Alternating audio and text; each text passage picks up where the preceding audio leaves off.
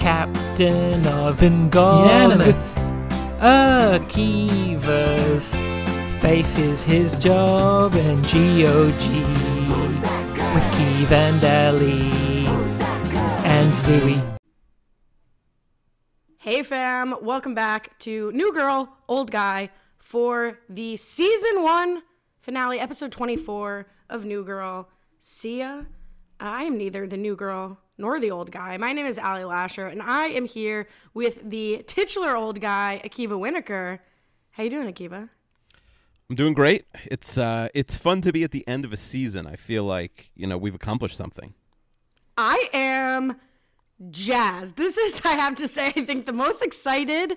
I don't know if the audience is ready. Like, uh, is this the first time I've been excited to be here? I am so excited to talk to you just by virtue of the fact that we've reached a milestone. Yeah, the milestone shows virtue, are fun. right? Yeah, know. yeah, yeah.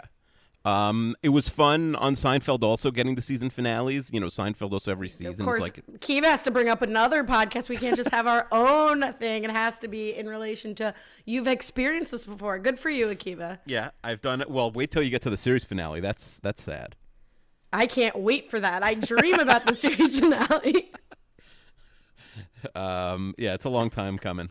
It's a long time uh, off. This this went by in a blink of an eye. It's like our first child. It's like going off to kindergarten. Now. It's true. Well, literally, it's literally like my first child, which who's in high school. Let you slap, snap your fingers. The kids in high school. Wait, but actually, let's. I, this should probably save it for the end. But next week's episode, episodes one and two of season two aired on the same night. Okay, Akiva, welcome Yeah. back to the program. Next week's episode will not be season two. Okay, but you know what I mean. The next Next week's episode will be a mystery item that we will address at the end of the show. That's where I thought you were going. No, no. I'm saying the next time we talk about New Girl, shouldn't episode one and two be combined, be smushed together? No, Okay, because fine. I'm pretty sure you have two separate guests lined up. we do have two separate two. guests, but they So, did air no. the same night. I believe I, I went through the days without like seeing anything Why? else. Yeah, no, you're fully spoiled and you're lying to us. Not true. I went- I went on the Wikipedia Not true. and I noticed that episode one and two of season two were the same night. So then I scrolled down without even looking at episode titles Yeah, all the way down. you. And until the end of season five, where they must have just shifted it like two episodes a night for like just maybe it was getting low ratings at that point or something. They never. It's the only time it happened, so it's not something we're gonna have to deal with again. But I don't know. So it's just a thought. Mm-hmm. uh, here's what I'll say: as someone who's seen both episode one and episode two, they are. Oh, my mom wants to join the conversation. Sorry about that. Um, they are very different and distinct fine. episodes. All right. They okay, don't. It's not a two-parter. Got it. Um, you know, I'm looking at this. No, it's it's like completely unrelated. I don't know why they had them together. But did you notice uh, the the writer of episode two, season one, episode two? I did. Oh, uh, Larry Charles, right? Yeah, of course. Yeah. bullshit that you didn't look at the titles, but you noticed notice the the director. I Sorry, not didn't. the writer. You noticed the director of the episode. Honestly, the reason. Oh, you are so full of S, Akiva. It's, It's like, how do you even I'll stand put a camera here? on my computer. Uh, here's what happened. Akiva, Akiva, Mm-hmm. you can't, you can't outlie me. Get out of here with that. This is if obviously a lie. a million dollars, I couldn't tell you the name of the episode. I'm not saying that you remember I it. went- I but went you to the- certainly did more digging than you were entitled to do. I went to the wiki, I think, to see like how many episodes are in next And how dare like you? that. It was just it was just so that you could see how you could get through this more quickly. Oh, I noticed by cheating that we could consolidate an episode. Uh, you you pretend like you want to get this over with quickly, and then I No, you do. Like, You- God, no. No, you're doing it. Also, uh, something to note actually, now that I'm looking at this, episode 28 aired on October 9th, and then episode 29 aired on October 23rd. So uh, they do miss a week for whatever was happening in October there. Okay. So and then they're right back on schedule. So you know whatever. I'm just saying you want to. Uh, you're cheating and look and spoiling yourself I'm so not- that you can I- just so advance like, this by one this week. episode, and I checked, and it wasn't anything uh, in- interesting. And then right under that, I'm like, "Ooh, Larry Charles." Um, but that was it. That that's all I noticed. I didn't like how many times You have no like, respect for the sanctity, sanctity of this made-up, I am- unimportant podcast. I am and it's more frankly disgusting. than, it's than it- you would even imagine. it's frankly disgusting. Well, no, no. I would imagine that you're completely unspoiled. So if you are even spoiled on one thing, which I know you are, Yeah, then, Larry Charles is the is the writer. then you, I'm sorry, you're more spoiled than I can Oh, okay. imagine. All right. We have too uh, much to get to. You yeah, know, let's get. let- candidly, yeah. Like I was like, Akiva, you got to get hyped. We got a lot to talk about. I know it's late for you. He's like, oh, I'm hyped. I'm hyped. But let's get through the episode quickly because like it's it's pretty plot heavy. We're five minutes in fighting about Larry Charles in season two. Yeah. Perfect. Perfect. we have some Um, old as long business. as we're First fighting. of all, you've chased the bears away. I, we did not hear from our bear tracker, and I just want to say, if you're even still listening to this apo- uh, a podcast, I apologize. I I did not much like Nick with the coyote. That was Keeves' move. I do not endorse that move, and uh, you know, again, that's Renap energy that we, has no place here on NGOG. No, I, I stand I stand by No, you don't get to say anything. You don't We're get to say anything. but you don't even get that joke. Okay. Chloe G says, "Can Akiva please explain what the connection is between Cocoa Puffs and sardines?" Uh, Akiva, I don't even know if you remember what you said I when I left. Yeah, there's an easy answer to this question. The, I'm just saying the way. I just want to set it up. The way it transitioned, as a listener myself, Mm-hmm. yeah, I actually did send you the part where I interject, so you have heard this, but it was a week ago. You go, I like. Oh, curry puffs. That sounds good. I like all puffs. I don't like cocoa puffs. And then you start looking around and you're like, oh, cocoa sardines and cocoa puffs, and then you just move on. Like there's no explanation of the jump. Okay. One of the foods listed in curry puffs were sardines on the wiki. That's where it came up. But how does that go from cocoa puffs to sardines? No, it was curry. I was back. I was on the curry puffs wiki the whole time. Okay, okay. Well, good. Okay, so Mm-hmm. that answers that. And then um you made a star last week uh, with the introduction of Yosef's good friend Banana. How is Banana? Can we Oh, get a good. check in on Banana? Can we do banana? this is what you care week? about, not the bear, not the bears in the episode, but Yeah. your son's imaginary friend. That's what we need to hear about. Yes. Um. Yes. we could get a banana update every week as long as people still care. I, I, we should go backwards a little bit. In order to understand banana, you need to know about the sand crocodiles.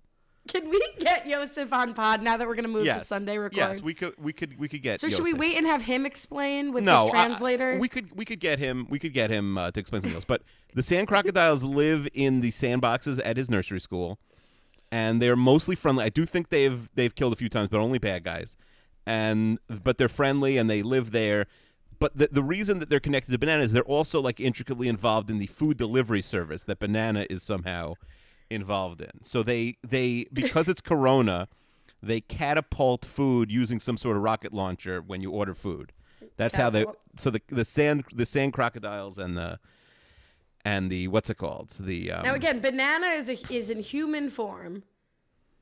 yes a banana is a human yeah this has been established banana is not an alien Joseph will get very upset if you say he's an alien. Or a banana. I'm, I'm more. I more picture him as a banana with a okay face. so here's the thing his name is banana but I don't think that's his given name however he does Now, does he say banana or he says what banana is in Hebrew and you're translating? no he says banana however Okay. I think banana in Hebrew is like banana um the, You think, but it can't be sure. banana eats 1900 bananas a day. So you're like, oh, that's why they call him banana. Completely unrelated, as far as I know. The fact that he Now, eats well- 1900 bananas a day. Now, I gotta get Yosef yeah. on here because I want to know because maybe it's unrelated, but maybe he eats because of his name. He was like inspired by the name. Maybe it's Yosef of the other. thinks that there's no connection. He does have. He has a brother named Judah and a third and a second brother named Macaroni Go Home. And well, I've asked you this, so it's like as in go home's his last name, or is it macaroni G go home? I don't Like, know go- what their uh, last- I don't think- macaroni G home. I don't think they have a last name. I also said today that uh, you know you've never seen snow before, so maybe like if it ever snows somewhere, we could go find snow. And he said, "No, I have seen snow. Banana keeps snow at his house in the freezer." So, so he like, I'm like, all right, we're not going on any road trips then if you've already seen snow. Well, when is he getting to Banana's house on the moon? I, he claims he's been on the moon already to Banana's house. Banana also like has a lo- like an apartment locally. So I don't know. I don't know if Banana. you- I don't know if Banana's independently Banana's wealthy. doing well for he- himself, yeah. he comes from money. Remember, he was one last week, but he Is had ten- Banana old money? No, well, Banana was one last week, and now he's But 11 now he's 11. Yeah, because he had ten birthdays. But he has not. He's stopped having birthdays every night because he's still he's still stuck on being eleven. Um, I want to do like a serial type, like. Investigation in the will banana. banana. continue to have birthdays? will Yeah. the food? Will the food catapult stay in business? If Find I out next sometimes week. like if I want to get him riled up, I'll say like banana's my friend, and he will lose it. He'll be like banana. That's like how you get me riled up too, Yeah. saying that you're my friend. That's true. That's true. He's like, uh, maybe acquaintance at best for you, Akiva. Well, that's fascinating. Mm-hmm. Your children have rich imaginations. Um, you know, good for them. Mm-hmm. Congratulations. I, I'm interested. I, I'm interested. I want to follow the thread, but I, you know, I'm less interested in the banana updates. I'm more interested in Yosef coming on to explain. Yeah. Joseph can explain the banana when we record earlier one time for sure. Okay, so hopefully next week. Or we'll or you or people could send in questions, and how about like one question a week? Joseph can What answer. questions do you think that people are writing about banana? I I'm think listeners. you. I think listener a, a couple. It might not last like hundred episodes, but I think listeners would be willing to ask questions that Joseph. I want answer. I want Yosef on pod. Um, could could we get banana? You think? I don't think so because he's always he always has excuses for why banana can't come over. Probably saving banana for a nap. Yeah. Um, all right. Let's talk about episode 24. Mm-hmm. See ya. Uh, aired May 8th, 2012. 24th episode of season one of New Girl, directed Mm-hmm. by Michael Spiller, written by Elizabeth Meriwether. Yeah, and for people like who are just podcast listeners but not watchers, the episode is all about the singer Sia. S I A. How long you been sitting on that one? I, I didn't know the episode was called Sia until you said. it. okay. Um, all right, so let's let's digest for us, Akiva. Uh, okay, yeah, so very straightforward. The most straightforward episode. Nick is moving out. That's it. He's moving in with Caroline. Meanwhile, they try and get a fourth roommate named Neil. That's sort of a, a C story. But then Nick chickens out and heads for the highway in the desert as he's driving his stuff over in the moving truck to Caroline's. And then we spend most of the episode in the desert looking for our keys and stuff like that. And at the very end of the episode, heavy spoiler alerts, Nick decides not to move in with Caroline and comes back. He didn't get on the plane. He came back. And uh, you know, I don't know what happens with Neil. I guess that's a big cliffhanger for next season. But uh, Maybe Caroline decided that Nick had to move out. That's possible. that that's possible. It's certainly possible. Maybe we'll find out in the first scene. Uh, next season, a la Janeane Garofalo and Jerry breaking up uh, at the beginning of season eight of Seinfeld. Um, all right, let's get into as you said. There's really just the main meat of this is is Nick moving out. Eva Pickett says, "Is the Nick Caroline of it all interesting season finale?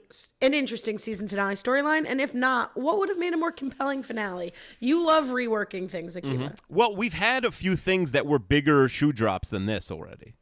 Like I know Nick moving out would be a big deal, but a he doesn't move out in the end. Like uh, Winston finding out that that Schmidt and Cece are together, bigger. Um, I, ju- I, I just think that there's been there's been more th- there there have been things bigger than this that have happened. I'm a little surprised every time I watch it. I'm a little surprised at how they wrap this up in just the one episode. Like I do think like in a mid-season arc, Nick could move out and be out of the loft and come mm-hmm. back. Like or he could move out and then come back at the start of next season. Like I'm just it's a little too cute for me that the whole episode is spent on this journey and then in the last 3 seconds he's just back and it's not addressed. But maybe that doesn't bother you. No, it, it does. It does for sure. I, I it wasn't like a, a terrible finale, but I do think like they've gone in the second half of the season. They've gone for like the big sort of uh not cliffhanger, but like the big smash cut reveal a few times, and so this felt less impactful because of that. Here's why I still love this episode. This is one of my favorite, definitely top five episode for me of season one, because it's the first episode where I have to just say the tension brewing between Nick and Jess comes so far to the forefront on both of their sides that I suffer physical pain. Like I just think it's done so well between the actors. The chemistry is so out of this world from the tension they have off the fight last week to the physical interaction they have with the coyote like that adrenaline he's grabbing her like moment. And then when they come to the door when Nick comes back and the look in Nick's face like in his eyes the look in his face the look on his face look in his eyes mm-hmm. I squirm. I just love it and I feel like that hits the high that mm-hmm. I wanted to hit at that right moment. So I don't care that the Nick and Caroline thing is like a little shoehorned. I really, really just love the build of this Mm-hmm. episode. Yeah, and the ending where they're all dancing is like very nice, and they let it breathe, and everyone's clearly like within within character dancing is very cute. Um, but let's let's break it down uh, to the extent that you'll allow us to in the time allotted. Um, Caroline's quite the baker. Uh, Schmidt says sarcastically. We got a lot of questions about this, and by a lot, one question. Michael Wesley says, "Allie is a well as a well-known baker. What do you think of Schmidt getting so picky over the type of chocolate chips Nick used? And what would you do if someone reacted in a similar way to something you had baked?" Listen, nobody is a better, a bigger critic of my own baking than myself, despite how uh, I champion myself on the podcast. Because you guys can't taste anything, so I can say whatever I want. When I serve something to someone, it usually comes with five thousand caveats of like, oh, I don't know, I, this the oven was wrong, like that, and they're like, this is fine. Pie Like, tournament, thanks. there's no caveats. You got to bring your A plus game. I'm making a pie this week, birthday pie. Oh, nice. Uh, So not we'll not a cake. The person's not a cake fan like myself. Nope. Perfect. No, but I did just get two cake. Oh wait, you're not a cake fan? Yeah, I'm a pie guy. Everyone knows that. It's like the one thing. This goes really into my men love cheesecake, don't like other desserts. Mm-hmm. I mean, a lot of men have never even tried cheesecake. Probably. I don't know if that's true. A lot of men have never tried yeah. cheesecake. Have you tried cheesecake? If we do a if we do an NGOG census, we'll we'll ask that question. Would a non-baker be able to, within reach, have two cake pans that just arrived in the mail? I have a pie pan that arrived. It arrived smashed in half, so Mm-hmm. that kind of put a damper on things for the week.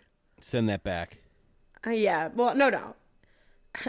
I'm my mother's daughter. You think I'm sending it back? I'm telling him it broke. They're sending me new, and I'm throwing this away. I'm not going through Mm-hmm. Yeah. the effort. Emotional of sending it back. labor. They're sending you fifty dollars in the mail. to act like my mom hasn't gotten that before. Uh, okay.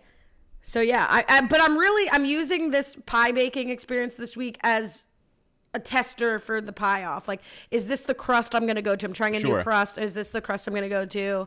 Uh, so I, I have it in mind. I'm baking with the pie tournament in mind. beautiful, beautiful. I got an Um, eye on pie. Mm-hmm. Um, the, But uh, wait, we have to answer the carob chips question. So do you are you? For, I feel like carob chips are like an Israeli thing, aka. yeah, I know about them. I don't really have a take on carob. You should trash. So like Trash? that's Yeah. I feel like Schmidt gets a bad rap for complaining about the carob chips. If you're telling me I have a chocolate chip cookie and it's got carob chips, that is hippie chocolate trash. Some people say that uh, chocolate chips make chocolate chip cookies worse, and chocolate chip cookies would be without the chocolates. Um, are those people named Akiva Winokur? No, I heard that take somewhere. It was pretty hot.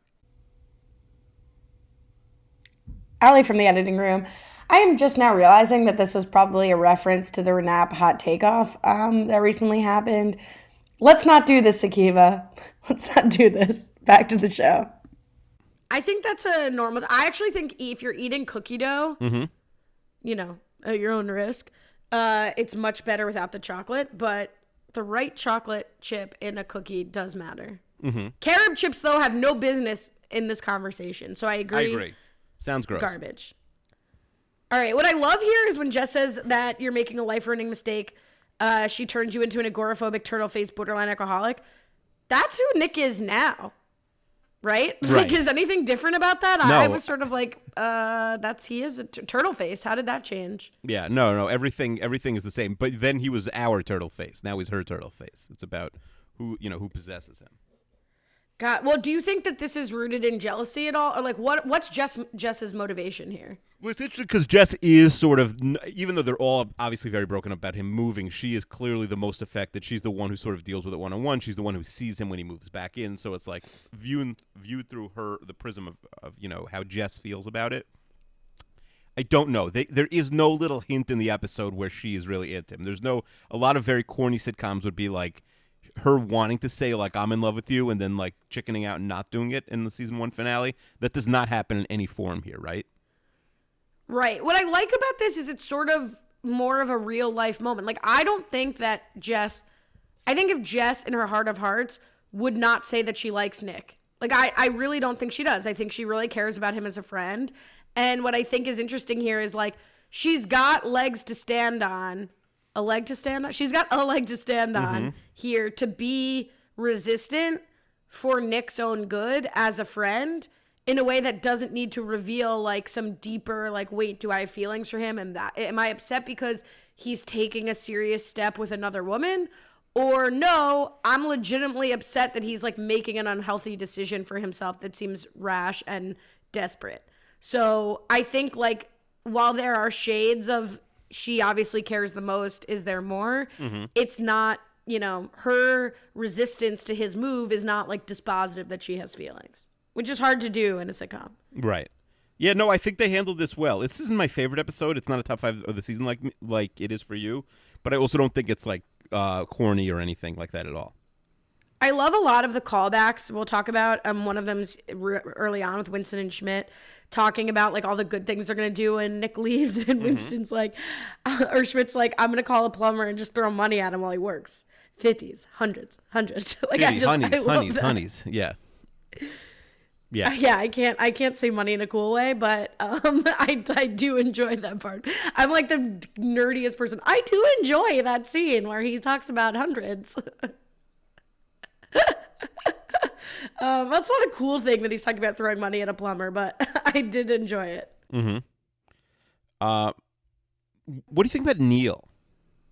We're jump jumping right to Neil. I mean, Neil's pretty early in the episode. I've got a lot more to talk about before we get to Neil. Fine. Um, let's talk about Neil. Let's talk about um, Thomas Lennon. Thomas I Lennon. obviously only think of him from. I know he's much more famous than this, but he's the mediator for Pete and Megan on the League Soup Group.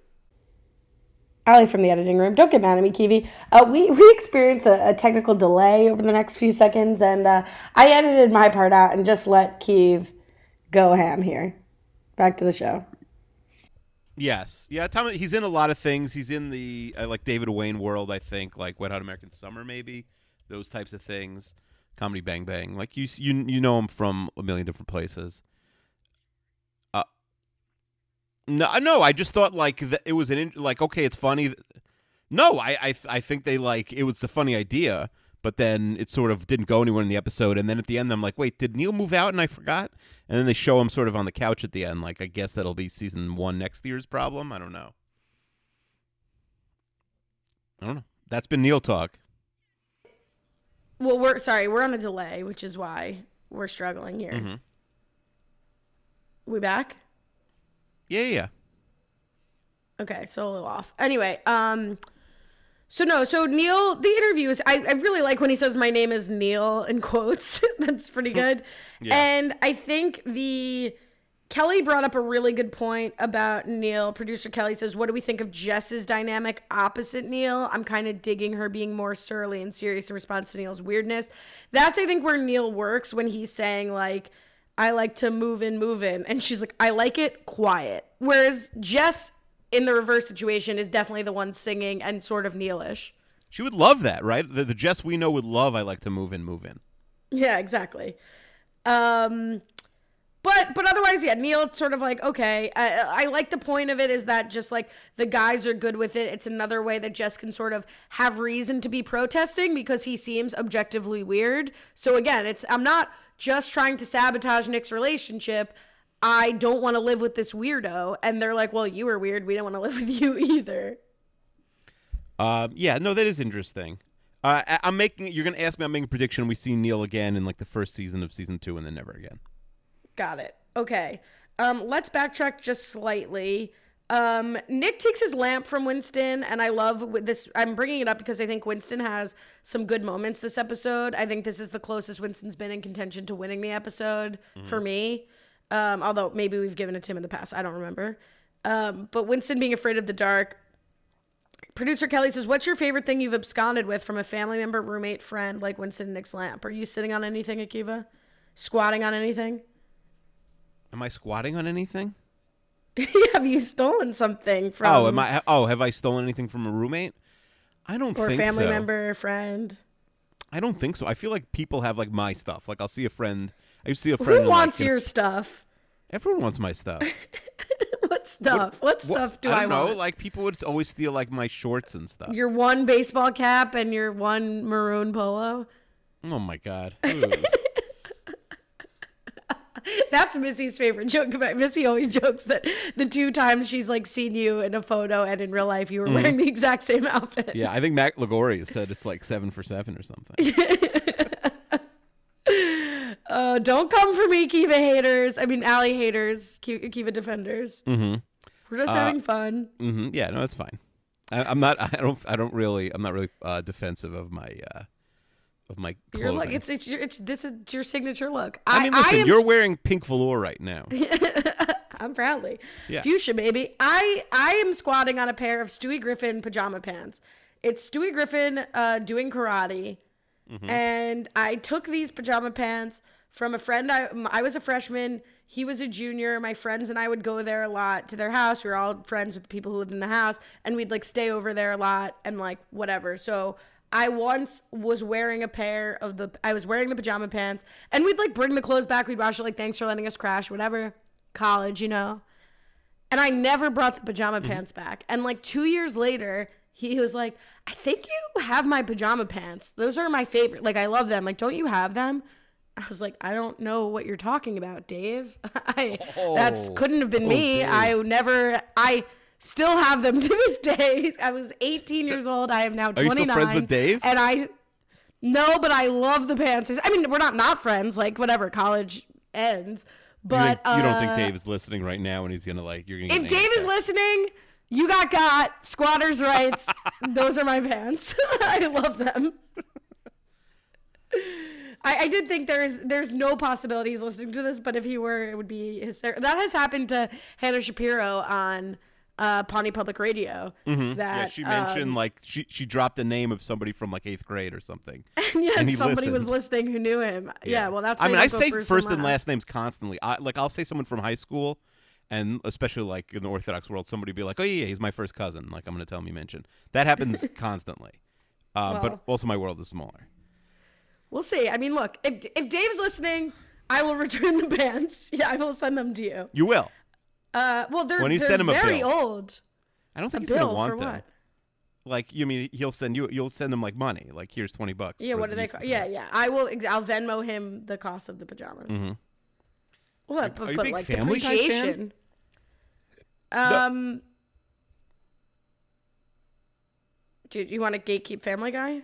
No, I'm just curious. I'm not gatekeeping anything. I'm just curious. Yeah, I, I was a big family. I've written uh, two papers in college on Family Guy, and um, I yeah, I'm a big fan. I mean, I'm not. I don't still watch it, and I what I know, I know, but I I'm not like encyclopedia. I don't know anybody who still watches it. Well, Chester until like two years ago still watch still used to watch it, and we would make fun of him.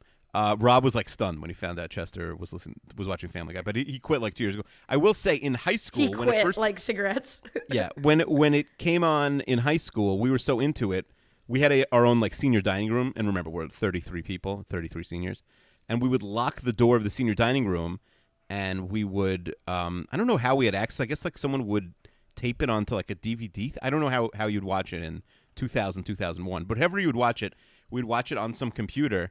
Uh, the whole grade. It was like the only bonding we ever did in four years as a whole grade. We would we would watch Family Guy.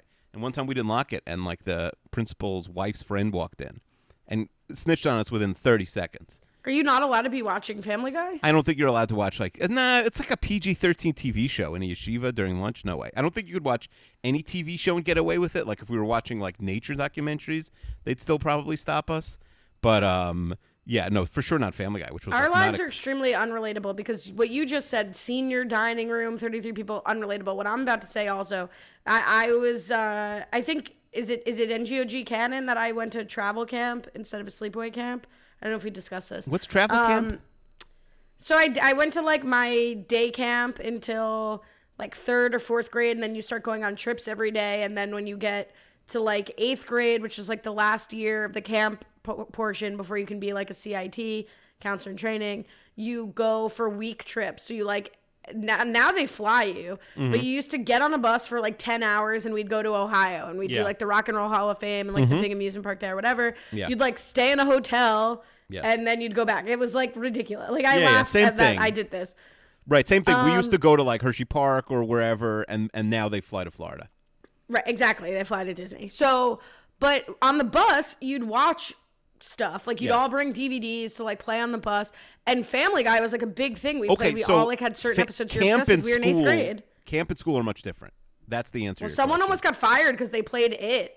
Ah, like okay. when we were like in, say- in like sixth grade. when we would take school trips, like we'd go to a hotel for a weekend or something, like senior year, the we were like you could watch like PG-ish, PG-13, as long as it's mostly like for violence movies on the bus. But in the school, as far Just as I like can me, remember, mostly for emotional violence. as far as I'm saying, like you know, there was no nudity, obviously, or anything. We'd get in trouble for that. But like, i eh, as far as in school, I think it was not allowed. But and again, people didn't really have their own personal like DVD players or or whatever would come after that, you know, and then phones for at least a year or two. Um, no, but in camp you could do whatever you want then. Uh, but in school they were much stricter. And I, I, We are. Yeah. We are not doing a lot, I think, for like to combat anti-Semitism right now. Like, I think Why? we should move on. I don't know. This is just such a What does that have to bougie do with- conversation. Like It's the trip but- I took, the camp I went to, I stayed in a hotel and we, we watched movies on a junky bus. hotels. as we They're got, bougie like, now. shipped we were we were you know we were treated terribly. Now they I now was they- pretty bougie. It was great. It was honestly the like the best summer of my life. Let's move on. Mm-hmm. what are we even talking about? Why are we know. talking about this? I have no idea. we got into it. Okay, Family Guy. Family oh, the Guy pants. pants Okay. Well, Dave, if you want your pants back, I'm happy to refund Oh, you okay. Um, yeah. Oh, oh, all right. Squatters' rights. That's how we got there. Squatters' rights.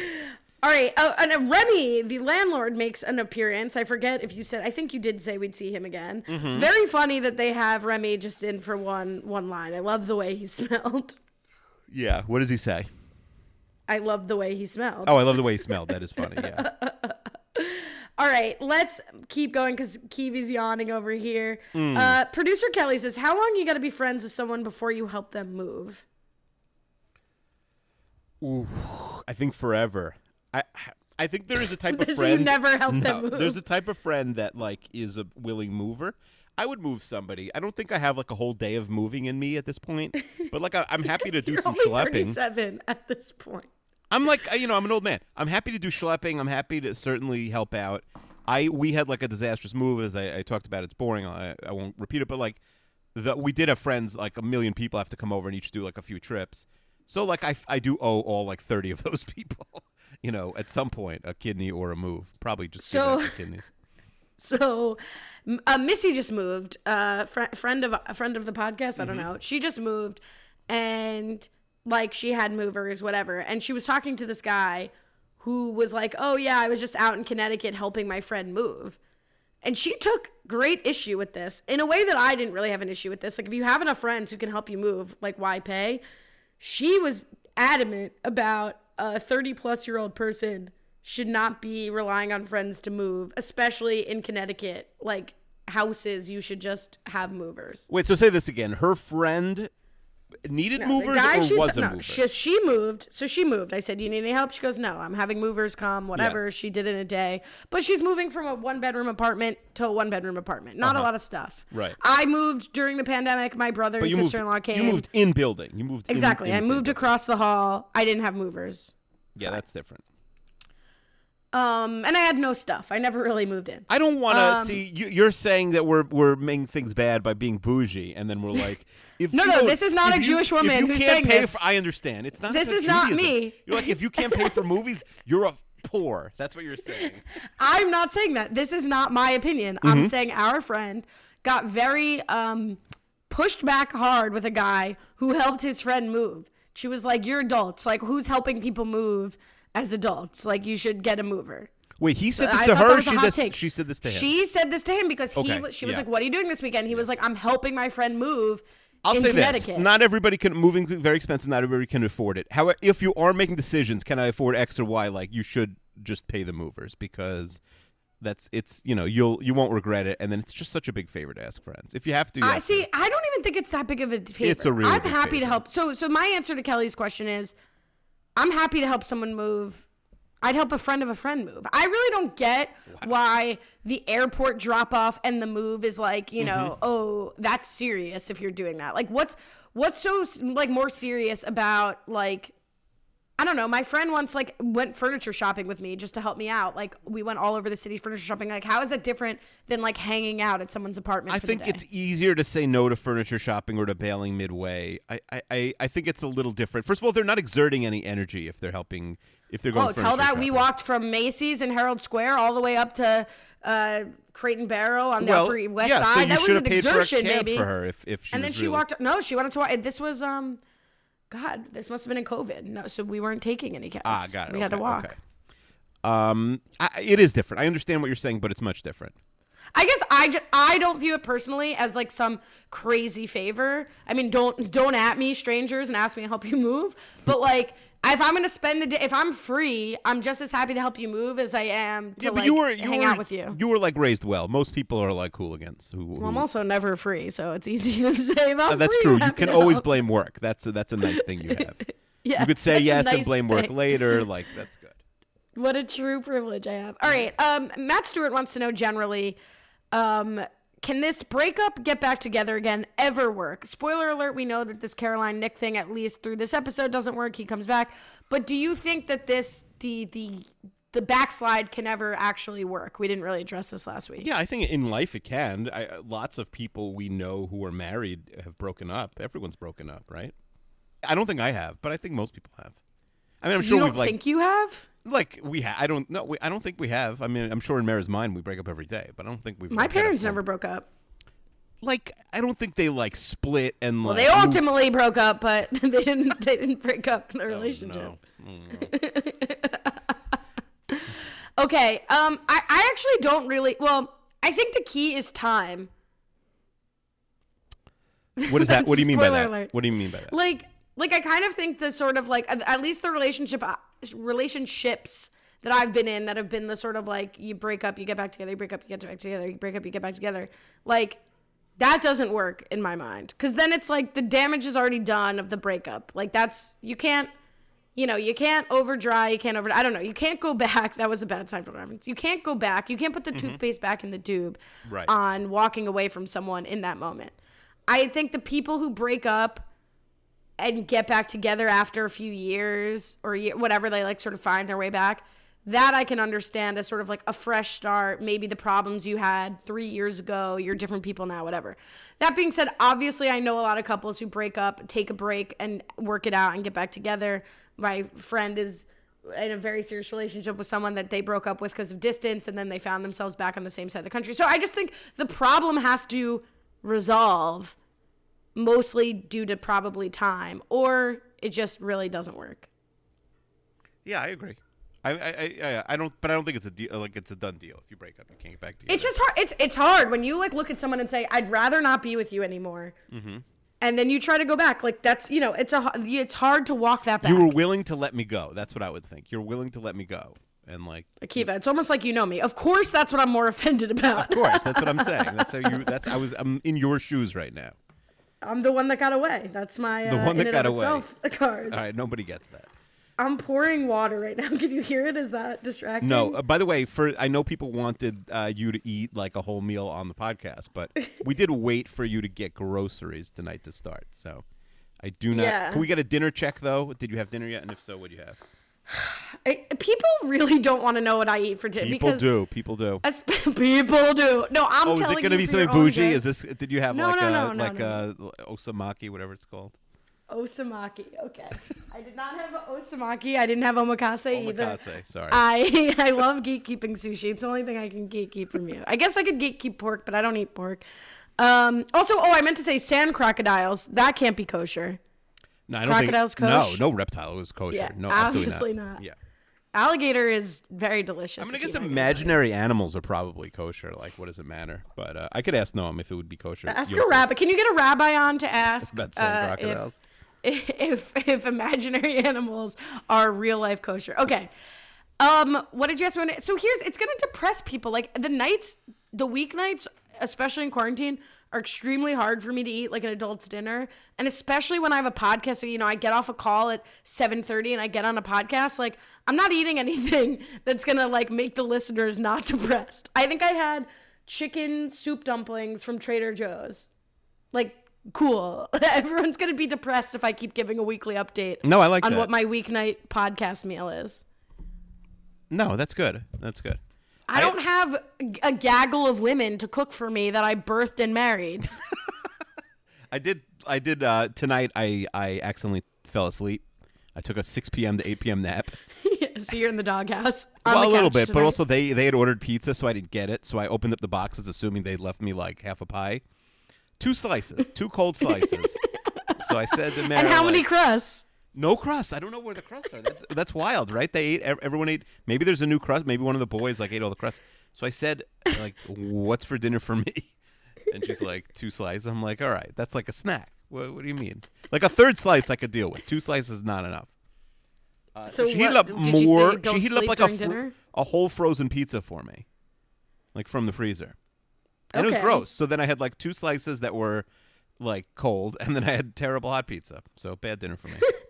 You didn't reheat the pizza? uh, no, because I figured like I'll have hum- some hot and some cold. I like cold pizza. It wasn't freezing. They just Some ordered on, some cold. like a half hour earlier. Okay, well, the two of us, I don't know whose story is more depressing, honestly. So let's maybe not do a dinner. Ch- I'll, I'll let you know if there's anything interesting about my dinner. Okay, fine. Oh, God. We've really, remember when you were like, let's try to just like bang out the episode and we'll get to all our shtick after Yes. that? We've stick. Okay. Uh, I do love. All right, so they let's just move forward. They end up driving away. Uh, Nick freaks out. He passes his apartment. He ends up in the desert. He chucks his keys at the sheer mention of Caroline. And Winston gets a great joke in. He's a Jew in the desert. I don't want him to wander about Schmidt. Yeah, it was really good.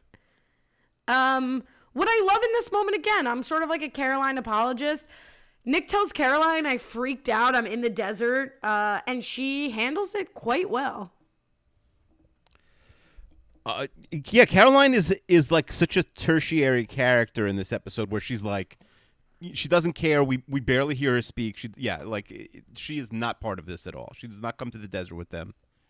I mean, you tell me if you're forget breaking up with Samara. Like, it, it- I don't even like saying that. Forget like if you're we're in a relationship and you were gonna move in and you just tell her I freaked out. I drove past it. I'm now stuck in the desert. Forget that. If Mara asked you to do something and you were like, "Oh, I forgot," she'd be more mad, I assume, than Caroline is about basically getting ghosted by the guy who's supposed to move in with her. Yeah, for sure, for sure. Caroline, I, you know what? Caroline knows that she's trapping Nick and that she can't act extra crazy till he moves in. You know what I mean? It's like if- Is that is that what this is? yeah, she's trapping him. She knows she's crazy. What do you, mean? Caroline is nuts. Okay. Am I wrong? What like what what is the trap? Caroline proposed moving in. Yeah, she That's the tricked him into moving in. She's like, Where was the trick? That's what I'm. What, she's like in our apartment. They're going apartment shopping. He's like, and, and No, no, she- and then she says, "What do you think about moving in?" And he takes a lot of time to think about it. It's not like she's like, "I signed the lease with your credit card." she Like, doesn't have the like- hand in this relationship until he moves in, so she can't. A trick anything. would be, I'm yeah. Well, no, that's totally fair.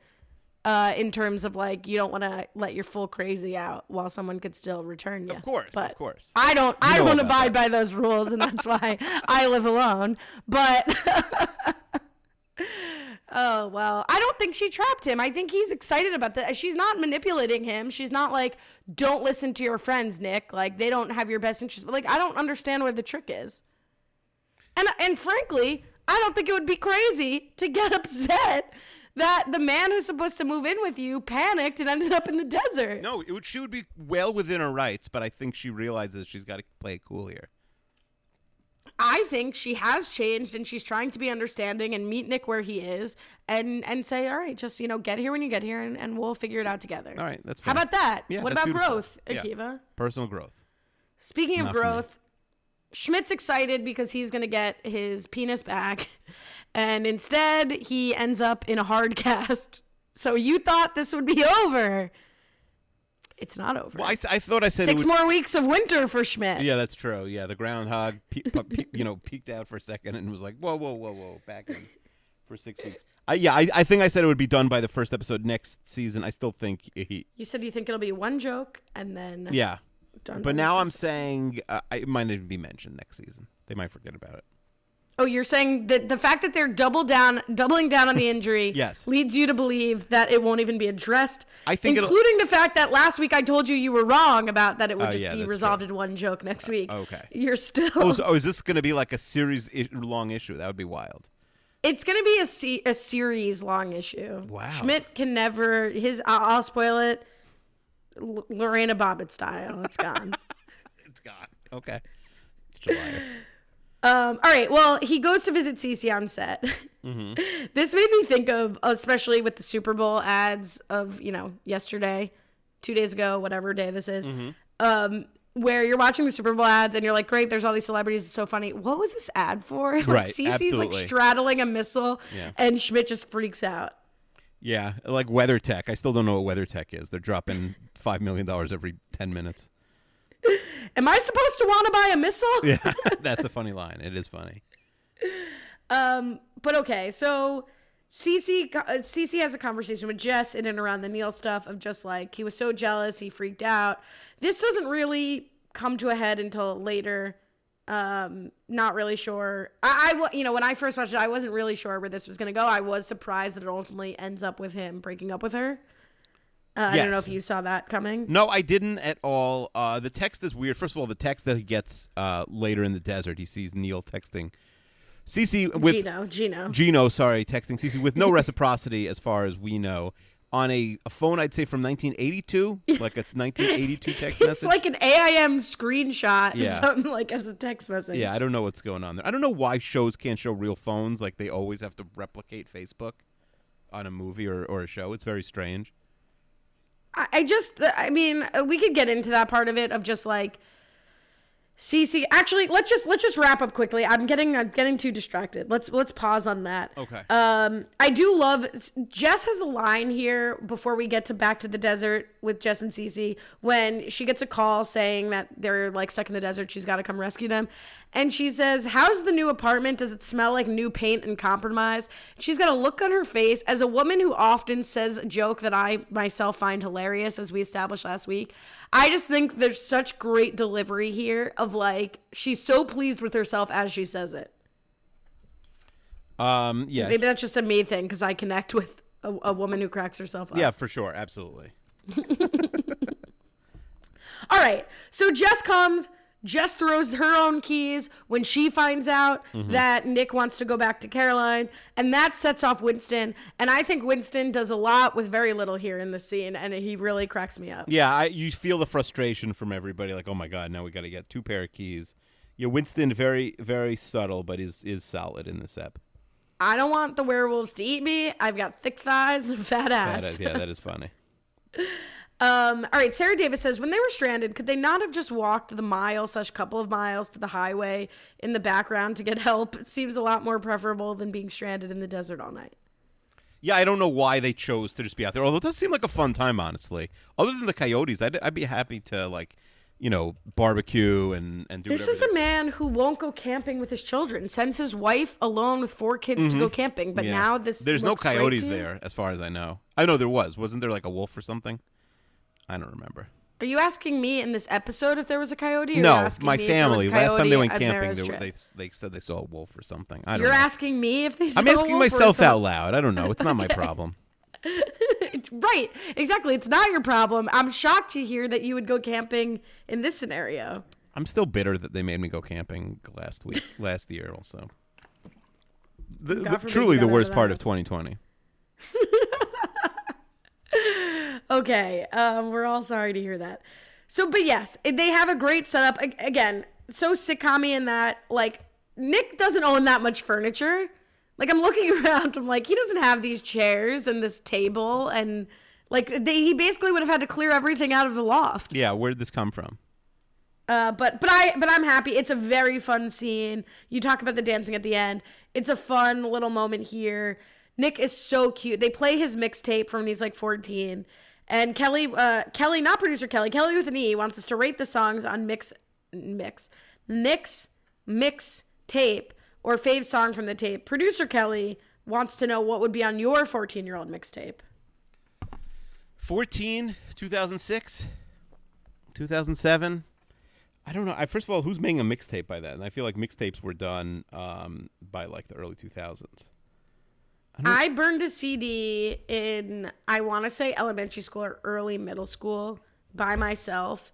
And my dad had the type of printer paper where you could like print like a label for the CD. Mm-hmm. And I called it Allie's Groovy Tunes with a font of like dripping with a picture of me in a rainbow one piece, like getting out of an above ground pool, like just in the summer spot. It was like the first picture I could find on like my parents' computer. Mm-hmm. And I think my dad was never prouder of me that I made this tape with this professional Allie's Groovy Tunes. I wish I could tell you a single song from Allie's Groovy Tunes. I cannot. But I made a And you gave this but to it was for you- myself. You, gave this to like fellas. No, I made this for myself. I didn't give it. The, someone burned me a CD once with Yellowcard songs on it, but it was, I think, friendly. I remember trying to figure it out in middle school. Like, is this a is this a friend Yellowcard CD or is Yeah. this? Uh, I'm gonna say 2006. The Yeah Yeahs would have been on it for sure. Um, I think Taking Back Sunday probably would still have been on it. wow. Um. I'm just looking at I'm looking at um uh She Wants Revenge that song that would have been on it. Look at like the top couple hundred songs of uh, of 2006. Um, hmm. The Foo Fighters and uh, Snow Patrol. Oh, Snow Patrol that was big in 2006. My favorite youth albums were Is It Room for Squares or Continuum, John Mayer. Mm-hmm. I was a big Ashlee Simpson fan. No way. Huge. Yeah. Particularly her I performance was a SNL. big Pink fan. I remain a big Pink fan. Not never been a big about that Pink guy. She lip syncs every time she performs. Pink is unbelievably talented. No, no. I mean, here's no, a hot take. no live talent. Lip syncing doesn't bother me at all. I hate no live talent. That's insane. She's the worst live performer I've ever seen. She does not sing. when have you seen her live? Like she's always on these award shows. She's never sung once. She doesn't even pretend. She's always like in up in a harness in the air, not even pretending to sing. That's nothing to me. Pink is an unbelievable talent, and I've heard that her concerts are like some of the best I Billy think Eichner. Pink's like a two out of ten. I, I, I, I'm upset actually, and I don't really care about music, and I'm. I don't truly even. upset. I don't hate her music at all. I think like I've never been impressed with anything. Maybe maybe Yeah, like looking- maybe her concert she does a better job of lip syncing. Yeah, I had autobiography came out in t- 2004. That's Ashlee Simpson's album. Really loved that. Um, so I think that definitely, you know, but I think Allie's Groovy Tunes is weird because it was like what music I had access to, so it might have just been like, I don't know, public domain songs. I, I, I'll have to sniff around my mom's house and see if I can find it. I'm sure everyone's clamoring. Oh yeah. Um. All right. His. I mean, I like Breakfast at, at Tiffany's, and I just think Nick is so cute. The way he's dancing and like singing half the words, doesn't really know the words. Just that Nick Jess joins in again. This is a great moment for chemistry, for just natural chemistry between the two of them. yeah, they have a lot of chemistry this episode. Honestly. Uh, then Nick gets upset. You know, oh, you're forcing me to remember how great this is. Again, probably overplayed. Like certainly when you move out, he'll see them less. But like he's acting like he's moving, like like coach leaving or something. Like he's like moving and will never be heard from again. That is one of the weird things of this episode. Like that, as if they're not going to see him every single day. He's going to like semi live there, even if he's still, you know, even if he actually moved out. All right, so Schmidt concocts this plan, and this is we'll go back to Gino. Schmidt concocts this plan because he sees the crazy Gino text from like your grandma's phone in the 1900s, and he's like, "I have to white fang her. She'll never be happy with someone like me, so I have to break up with her because I have to put her needs before my own." And I know I, he's gatekeeping her happiness. I know that uh, what what she needs more than she knows. Are you a White Fang person? The book. Do you think I'm a white fang person? well, you're not a reader. I will. I will say, like, I am a reader, and for whatever reason, I had to like avoid White Fang twice in my youth. I think we have a copy at home also, uh, and I never read it. I had- had no interest in it, so I don't. Re- I Do you want to the plot. hear the best IMDb contribution of the 24 episodes? Oh, I'm thus far? excited. Yes, we haven't had goofs in a while, so I am pumped up. IMDb trivia. Mm-hmm. White Fang is never sent away for his own good in the book, only in the movie. This implies that Schmidt may have the book on his Kindle, but has only ever seen the movie. That's very good. Or the writers got or busted. the writer has only ever seen That's the very funny. That's very funny. I laughed and I laughed when I That is really this. that's an amazing correction. Um, he also says like when she says that's the only book you have on your Kindle, it's the only book you know. He says I also have a subscription to Cricket. Do you know what Cricket is? I looked into it. It's like a kids poetry magazine, right? Yeah, it's an illustrated literary magazine for children. Crazy. And a lot of PDFs, okay, Mm-hmm. Akiva? Yes. Um, but yeah, okay, so this is sort of a weird let's break this down. Like, I can sort of see. I don't. I obviously don't think Schmidt is doing this for Cece. My interpretation of this is Cece had Schmidt never actually thought he'd ever get to date Cece. He never thought he'd get to sleep with her. He does. He never thought she'd like him. He she starts to. Then they get to a great place, and he completely self sabotages, folds under the pressure, and blows it up because of himself, because he's insecure, not because of Cece's interests. Cold take. Uh, yeah. I, I was th- really wondering about his motivations because they're very unclear in the show, which is fine. I don't think I have to hand us everything on a silver platter. Is he like so intimidated that this guy who is not really relevant to the episode, um, it, Gino is like texting her? We don't see her even like texting back. Not that there's like emojis yet, like a winking emoji or anything, right? We see no reciprocity. We see no sign that she initiated. So I don't know. I, it doesn't make any sense, but maybe we'll learn more next step. I yeah no I think it's I think it's Schmidt's insecurity about Cece and not being good enough. They get into this sort of ugly fight that ends with sort of like you slept with me. That doesn't say much about your taste in men. And then it sort of just sits there. That's it. They they break up, but we don't know anything else. Uh, the one thing we should dissect is is it ever okay to look at someone's phone? They kind of let Schmidt do it in the most innocuous way possible, where it's like ringing and it's like Gino, Gino, and he barely has to move it to see the entire text. Uh, where do you stand on this, Kiwi? Stand on what part of it? Literally what I just asked about looking. We, Cece gets very upset. You know that's how it happens. I saw this in your phone, Cece. But she's all defensive, that's a huge right? Don't look through violation my of phone. trust. Yeah, I agree. I agree. Well, I'm saying, which is where do you stand? Is it okay? Is it ever okay to look at a significant other's phone? I mean, once you're married, you know, whatever. But or maybe not. You. T- this is what I'm asking. I would you. have no problem if if Mary looked at my phone. Um, I just I don't know. Um, I don't like it, we we're led to believe like that she's so angry that like maybe there is something there. There is like some smoke to the fire or fire to the smoke. I forget what it is. It's time check four twelve a.m. Um, which is very un like, right? Like she loses her cool for a split second. Um, yeah, I I don't think there are pl- places in the relationship where they can definitely be checking each other's phones. First of all, also, right? They're they don't live together. They're they haven't been together that long. Um, it is weird that she's so defensive because she could easily say like, "Yeah, he's a creep. I don't respond to that. Don't worry about it." I mean, it's. I agree. I think Schmidt, Dan Savage has a rule, and I not that I'm like you know just quoting him like gospel, but his rule is like it's never okay to check someone's phone unless you find something, and then that justifies your curiosity that you like, that, you know, whatever you were right. I don't know that I subscribe to that. I have both checked someone's phone, but I was told to. It was like, oh, someone texted me. Can you look who that is? And found something that it was not great. Oh no. And I have had a phone checked on me. Believe it or not. I mean, who doesn't trust me? Apparently, this guy. But anyway, um, I would rather not check someone's phone. If you're at the point where you have to, this is like really the moral of the story is when you're at the point where you have to check someone's phone, pack it in. Because you already don't trust Yeah, them. it's over. It's game You're already over. too insecure. game over your It's over. Yeah. So I think it's fair that Cece gets mad. You're right. It could have been explained away, but I think Cece's justifiably upset. Like, we've been dating for two seconds. You're going through my phone. Like, Mm-hmm. you don't trust me. Uh, but it's not a good look for anyone. I agree. Um, but again, we don't really we don't, we're not seeing Cece's side of this at all. So I don't know. All right. So, uh, let's see. All right. Then we have the coyote scene. Robbie Freeman says, Would any of Akiva's kids get the Roadrunner joke? Meet me. I don't think so. I don't think the kids know the road. I do love the Roadrunner noise. I don't think they'd get it. I don't think kids know that stuff right now. Can you ask them? Yeah, I w yeah. Should I wake them Or would you show them? them? Like, shouldn't you show them, like, the television that was important to you as a child? You will show me the Stooges. I will show you the Stooges. um, no, see, I see. Like, would you have wanted to see the Stooges? No, I think it's like yeah, no, my dad showed me his Little Rascal tapes kids growing up.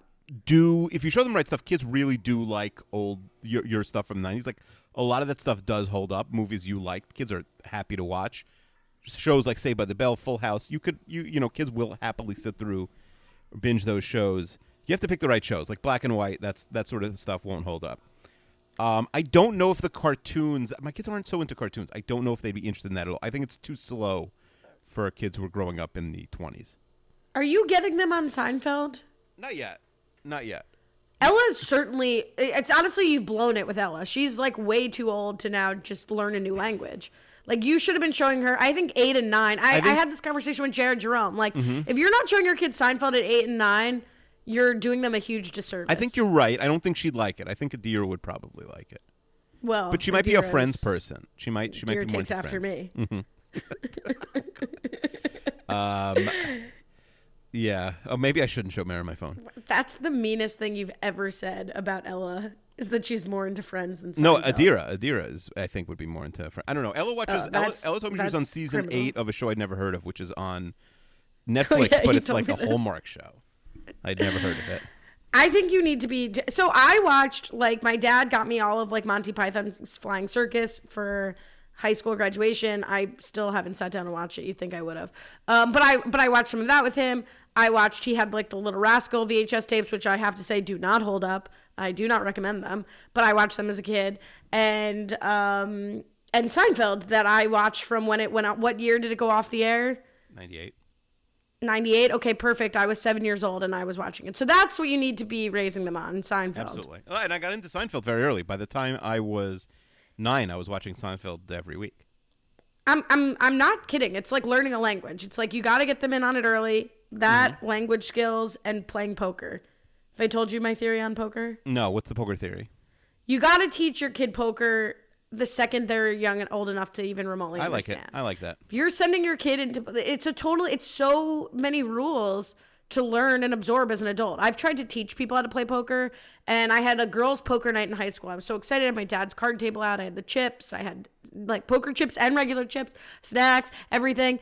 And i explain i'm detailed i've got a chart of all the hands and i'm like all right ante up and the two girls who didn't know how to play goes what's an ante we didn't play a hand i was forget it mm-hmm. forget it That's it. so I think that's something you need to learn as a kid. Yeah, I know. I think that's a good point. I learned poker young too, not from my parents, but just in school. Oh my god, my brother just sent me a picture of himself as a child from let's see what the date on this is. Doesn't say. He looks about 6 and he said tough fit alert and he's wearing a orange collared shirt with a Mets jersey over it and a big Mets hat that's far too big for the mushroom cut head he has. Mm-hmm. Look how cute that is. All right. Anyway, Mets fans. Gotta love This is a podcast. what do you mean this is a I can't see this picture. Well, you couldn't see my food order either, and that was food a hit. is like I could imagine it. All right, well, we could keep. I'll send it to you. No, I don't want to see. I mean, like if you know, I only want to see his best fits. I don't want to see his worst fits. This is no t- tough fit, meaning tough, like cool, like tough. oh, I like- thought tough fit is a bad fit. I thought tough is like "Ooh, this is a tough Well, fit. no, you would never see that. A Mets fan would never see this fit and describe it as a bad fit. Mm-hmm. It's in your inbox right now. I don't have a lot of like great Mets. Uh, like I I wore a lot of like Spurs and Jet stuff when I was younger. I don't think I have a lot of great pictures as a Met fan. Anyway, let's keep going. We Look got- at the pic. No, look at the picture. you emailed it. You DM'd it. no, I DM'd it. Mm-hmm. Wait, email. Oh, I just emailed you something. That's why I thought. Yeah, this is a good fit. Why is he on the field? What is it? Old Timers Day? he's he's six. What do you mean? Di- is it? Ask him. day? Is this the Dynamets dash? Ask your brother. okay, how do I spell Dinah? Like dynamite. D Y N Okay, okay, got it, got it. This is the Dynamets dash. I was maybe I was Okay. there with with uh with uh what's his name? You're close to my Lash. brother age. My brother's going to be 34. Mhm. So Yeah, we could have been there the same day. I think me and Andrew went to at least one Dynamets dash. okay. Um, my brother collects jerseys, and when they were moving, he had. Did I tell you this? He had all of his jerseys on a rack, and a guy stopped him in Hoboken and was like, "That's an unbelievable collection." And my brother, it's the proudest day of my brother's Oh, life. that is cool. Yeah, I have. I, nobody cares. If anybody wants to talk jerseys, you could message me on the site. no, you message my brother. Skip Akiva. I think he's got you. He's typing now, but the Dynamets dash. He could. Yeah, he could message me, and I'll tell him about my old uh, '90s jersey collection. My uh, my brother will would love to message you about that. I'm sure. He's typing a lot, so I'm I regret asking. Mm-hmm. A lot of bubbles. All right. Anyway, let's let's let's keep going, Viter here. All right, meet me. So so okay, they have this really I think they have a great moment with the coyote. Then she becomes so he says, "If you remember the name, that's incredible. I remember doing one with Nicktoons mascots cheering us on. So I'll take credit for this." Mm-hmm. He thinks I remember. Okay. Um my, my dad was pretty gendered about baseball. I'm sure I wasn't even at this game. Um, yeah, my sister would have to go on like we would go on sports road trips um, when I was older with my dad. So we'd go to like Boston and go to Fenway and and like the Well, don't just drop a hard B like that on me. And I Boston. we we the, the day of the uh, of the marathon. I we have to saw be the prepared marathon. to hear about That Boston. you know the Patriots Day, the 11 a.m. Red Sox game, Red Sox Yankees. We went to Cleveland and did we did Indians. We stayed over for Shabbat. We went Did to you a- just say Cleveland? Cle- we went to Cleveland. We stayed over for Shabbat. We did Football Hall of Fame. We did um, uh, Pittsburgh uh, Penguins Washington Capitals playoff game. We we drove all over the country. We did we did sports road trips. So my sister had to come along. Now they go they do girly stuff. They go to a hotel in Florida and sit by the beach. No, I mean that sounds fun. Mm-hmm. Okay. Um All right, cool. They end up dropping Nick off. Huge plot point here that producer Kelly wants us to dig into. Uh, they asked Nick if he's going to come to brunch, and Nick's like, "You gonna help me move tomorrow?" He's like, "No." He's like, "All right, then I can't come to brunch." Kelly thinks it's absurd that they'd even ask Nick to come to brunch, that he would never brunch, and he would never have a favorable reaction. I want to know what you think about brunch, and I want to know what you think Nick thinks about brunch. Like why can't he go? Maybe he's busy that day. No, no. You- You're not listening to I am anything listening, I'm but it's saying. the 421. Okay, let me try again. Mm-hmm. No, he says he tells you why he can't go. He's got too much moving stuff to Yeah, do. yeah. Kelly's point is he would never want to go to brunch. Yeah. That Nick's not a brunch person. Can't so pay I'm for asking you brunch. if you can't think can't afford restaurants Nick, right now. Is Nick a brunch No, person? of course not. Of course not. And not. is a, is Kiwi a brunch Yeah, person? I love brunch. Yeah, I like any any food. I'm happy to see. I don't. I'm not like a boozy brunch guy because I don't really like. I don't go to restaurants and drink really. But I, um, I yeah, I'll I'll do a brunch with the best of them.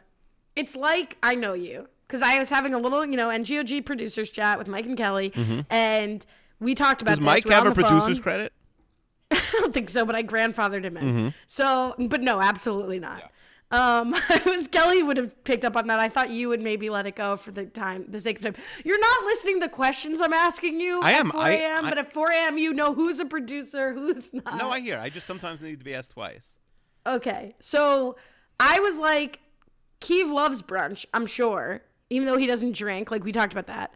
And they thought maybe with Shabbat you'd have some brunch issues, but I said brunch could be at your home. Like you've got Ella whipping up brunch for you. True. Well, no, Shabbat you wouldn't. Shabbat is more meat based than my house, so we wouldn't have brunch. But you Oh, got a 'cause Sunday. it's got to be in a, like a crock pot. Yeah, so it would be a Sunday brunch, not or honestly Friday brunch is popular here because Friday's not a work day. So what ultimately br- it's less brunch than than the I guess I don't Israeli. Israeli breakfast, which is like twenty different salads and and like spreads and uh, you know bread. Um, there's a lot going on in Israeli breakfast. It's so the, you can certainly have brunch there, but like the Israeli breakfast, it does extend like into lunchtime. Yeah, but I'm I'm What all do you about think it. I think of brunch? you are you're the queen of brunch. Love brunch. Yeah, you love brunch. Um, so we're pro brunch pod. Mhm, absolutely. Okay, we have an anti brunch producer, but a pro brunch pod. Mm-hmm. I think. Actually, now I forget. Let's move on. Um, all right, back at the loft. Nick shows up, or Nick shows up at Caroline's. Nothing is really said between them.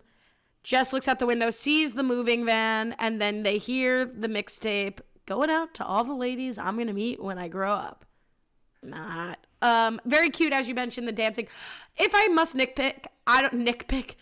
I don't like that Jess sees the moving van. I wish we just all heard the sound. Yes, together. I agree. It's a little like why they have to tell us that. It's not a huge deal, but I agree. I'm with you.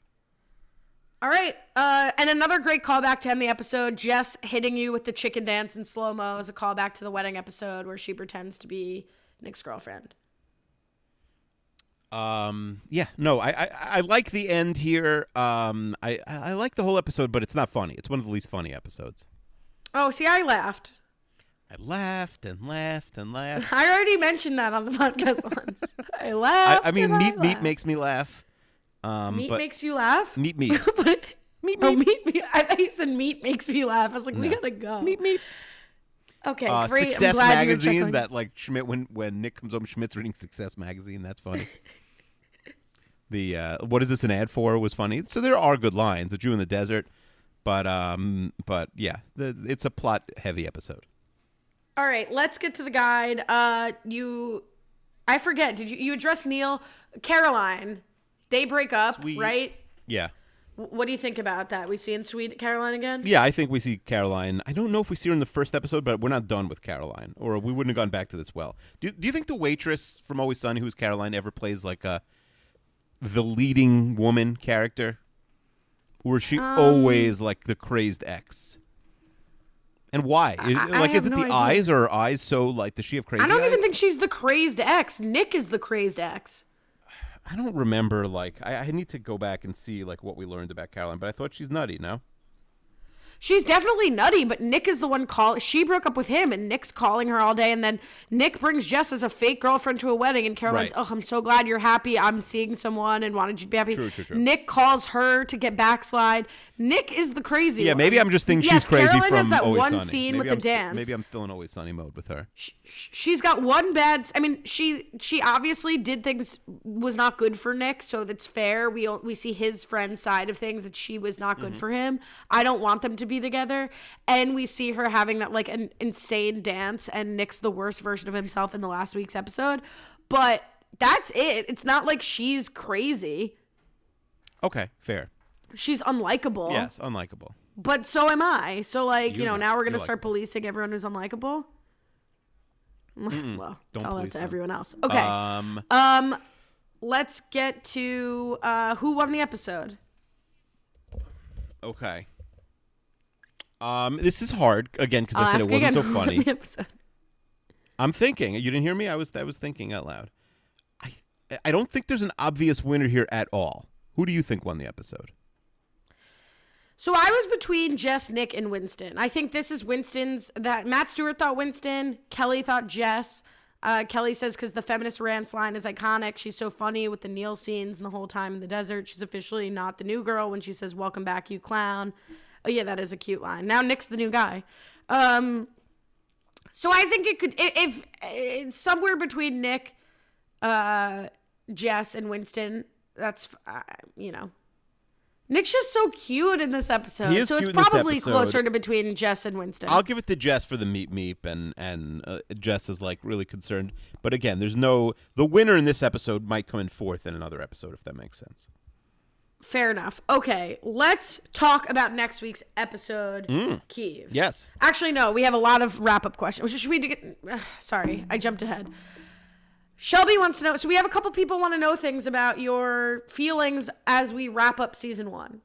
Okay. So dig deep, Keeve. Shelby says, "Is Akiva liking it so far? The show? Can he see why it's on so many people's TV Mount Rushmores? I didn't even know. Those are sort of two different questions. okay. I didn't even know it was on that many Mount Rushmores. Um, I think. Well, well, how did it do? Didn't it do pretty decently? Yeah. Yeah. It did. It did. It did. so that she didn't know. How about this? I like the show. I was thinking like, ooh, I would love to like go ahead and, and like see where the show goes. Uh, I'm not like I'm not like dying. Like if this was The Wire or something where I'd be like, oh, I I, I like, need to watch ahead. I can't do this.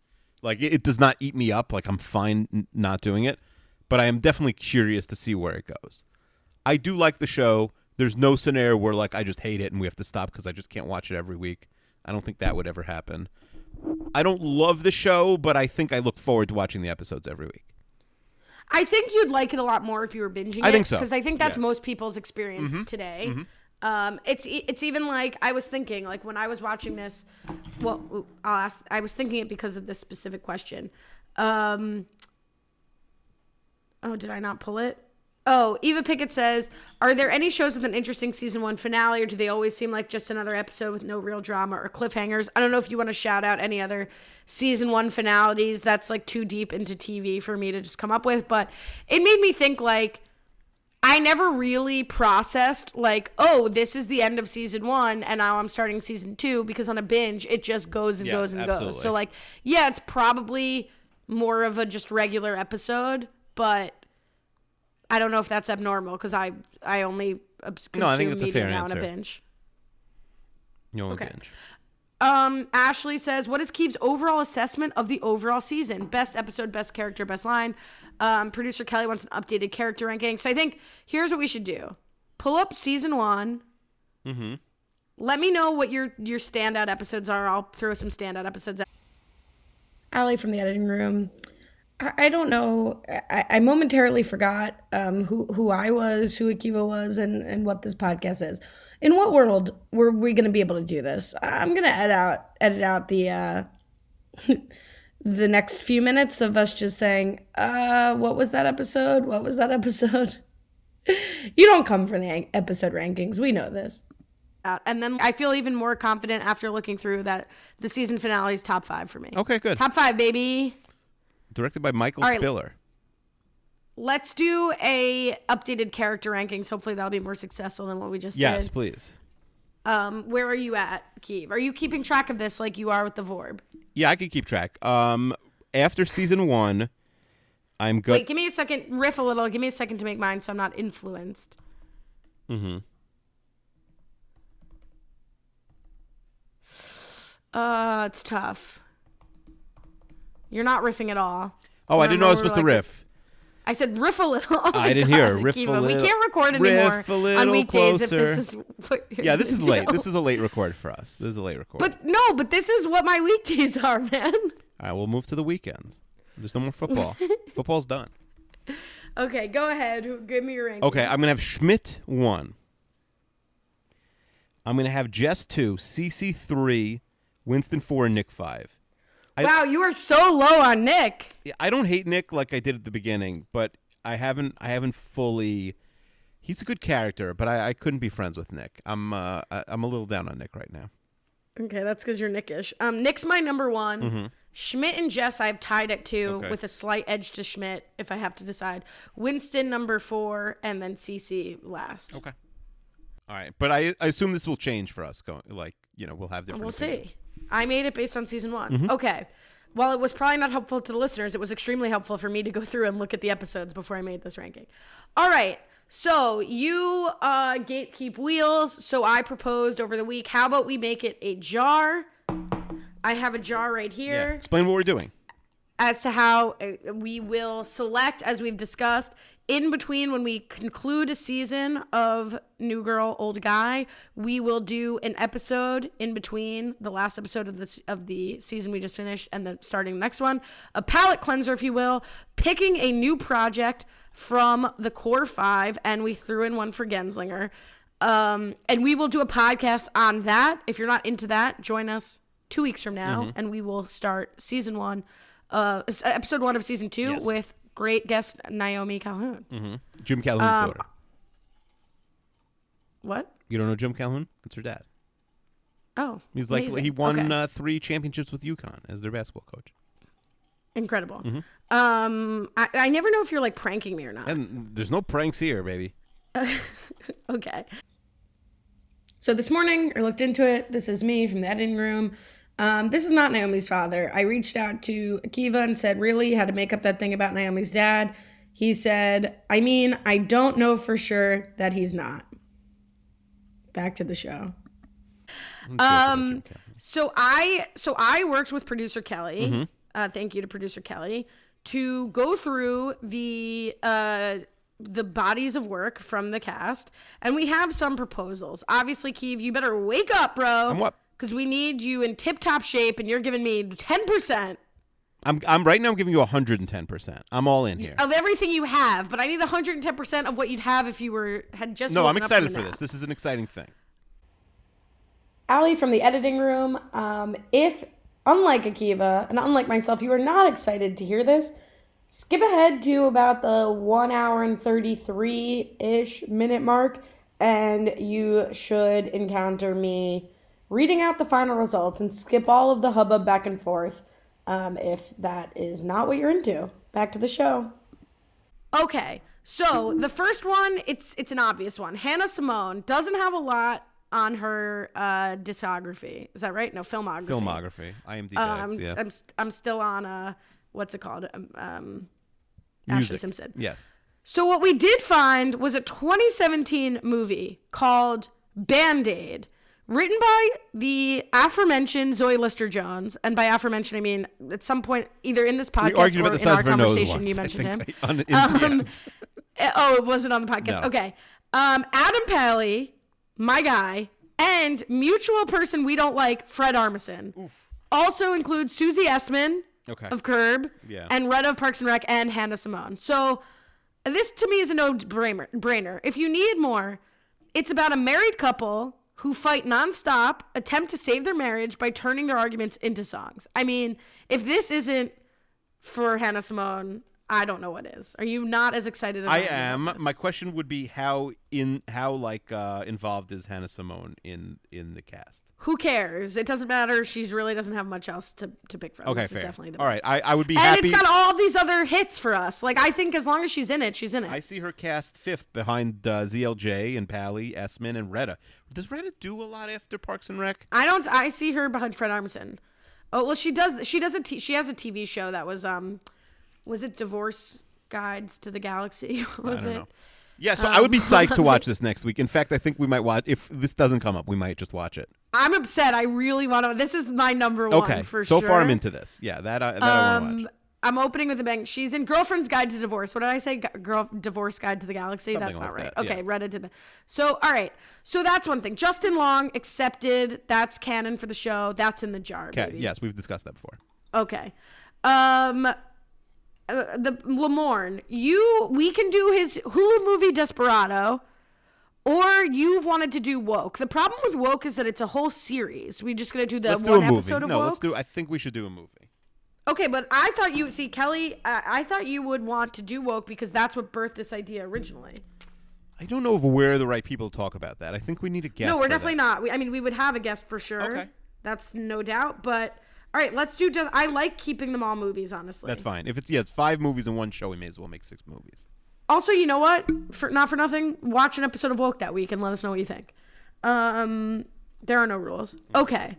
So I'm purposely holding on. So Jake Johnson, I humbly submit uh, the based on a true story film tag about a group of guys who organize an annual game of tag that involves them like traveling around the country. What do you think I said that? it was a good movie on a different podcast. Oh, you've seen it? Yeah, I've seen it, seen and it? and Robbie Freeman, listen to Robbie Freeman, said good movie. Like he was gatekeeping tag. It's not good. Uh, gate, I don't know if that's gatekeeping. All right, well let's well let's let's just let's spend some time then because that's not a, a slam dunk. I'd rather not watch a movie I've seen recently. Me too, and I didn't know that. So let's let's go through. I will go through from uh, down to up through his movies. You ready? please. from most recent. Uh, Spider-Man Into the Spider Verse sequel, not out yet, but shout out to him. Jurassic World Dominion not interested in. That's also not out yet. Okay, he's at Spider-Man Into the Spider-Verse. I famously have not yet seen. Would like to see. Have started watching it. unless he is. Spider Man, I don't think we have to watch that. I think he's Spider Pig. If I'm not Yes, mistaken. I don't think I don't think that's. Uh, Or maybe enough. not. Okay. Tag, Mm-hmm. The Mummy, Becoming Bond, which is a documentary. Uh, Flower, Un- which is 2017. Mm-hmm. Uncredited cameo. I mean, he's not. He's he's not in. There. I didn't even see that. I didn't see that. Uh, Smurfs: The Lost Village. Could we get Noam to cover Smurfs: The Lost Village? I don't think my kids know the Smurfs really. Well, we don't know the Smurfs. We'll show them the Smurfs. I yeah. I don't. I like. I. The problem is Okay. Jake Johnson has very infrequently been a. It been a. Mike and Dave need wedding dates is an option. I think I've seen that. Uh, I have a good one for Thomas you. Thomas Middleditch. Oh, Adam Pally's in this one too. So there's a world where I was gonna pull only movies with Adam Pally and just see if you noticed be because funny. they've all done movies with Adam Pally. We could do Joshy, which is a 2016 American comedy That's drama Pally. film written and directed. Yep, it stars Thomas Middleditch, Adam Pally, Alex Ross Perry, uh. Nick Kroll, Jenny Slate. Oh, you've seen it? Seen Josh, yeah. See, I didn't even think I knew who Jake Johnson was, but I've seen a lot of these movies. Okay, there's a. Let's Be Cops. Coach is in that. Not really interested. say that again. Let's. What? What? What do you say about Let's Be Cops? Let's Be Cops. Uh, Coach is in that. Uh, Damon Wayans. yeah, Jr. the is two in that. stars are Jake Johnson and Damon Wayans Jr. I almost think that makes sense to watch. Um, but uh, if you're We could do that. if you're out on that drinking buddies, have you seen Drinking Buddies? Oh, Drinking Buddies is uh yeah. You have seen Um, it? I think Kelly didn't want us to watch it, but she she acknowledged that if we watch it, she'd be okay with it. So you want to put Drinking Buddies I've in? seen Drinking Buddies. I don't remember it. I remember really liking it. yeah, well, it's got um the guy I always confuse with the Duplass brothers. Yeah, this was Joe Livingston, Swanberg. Ron Li- yeah, Joe, no, yeah, Ron, Ron Livingston. Livingston and Swanberg makes those movies. They call them mumblecore. Okay, so so the uh, what I've been trying to, uh, you know, not that I owe any respect to Renap, but one thing I was trying to think about is like, like for example, with Max Greenfield, uh, Kelly suggested we do Veronica Mars, and I was sort of like, I think that's too beloved. Like for Keith and I to step in and watch one episode of Veronica Mars, Yeah. knowing nothing about Veronica Mars, too Oh, beloved. I've seen the whole series also. okay, whatever. Me to step. Actually, well then maybe that's on the table. But the bottom line is, is Drinking Buddies too good a movie? Like I'm trying to pick movies that are not so great. It's very so there's stuff to small. It's about. like a it, it, movie. I mean, I know there's a couple famous people in there, uh, Olivia Wilde and uh, Anna Kendrick, but it costs like fifty bucks that movie. that has nothing to do with I'm whether or just not saying, it's a good so movie. like I, I um, I mean, we could do 21 Jump Street. We could do a very Harold and Kumar 3D Christmas. I have seen that.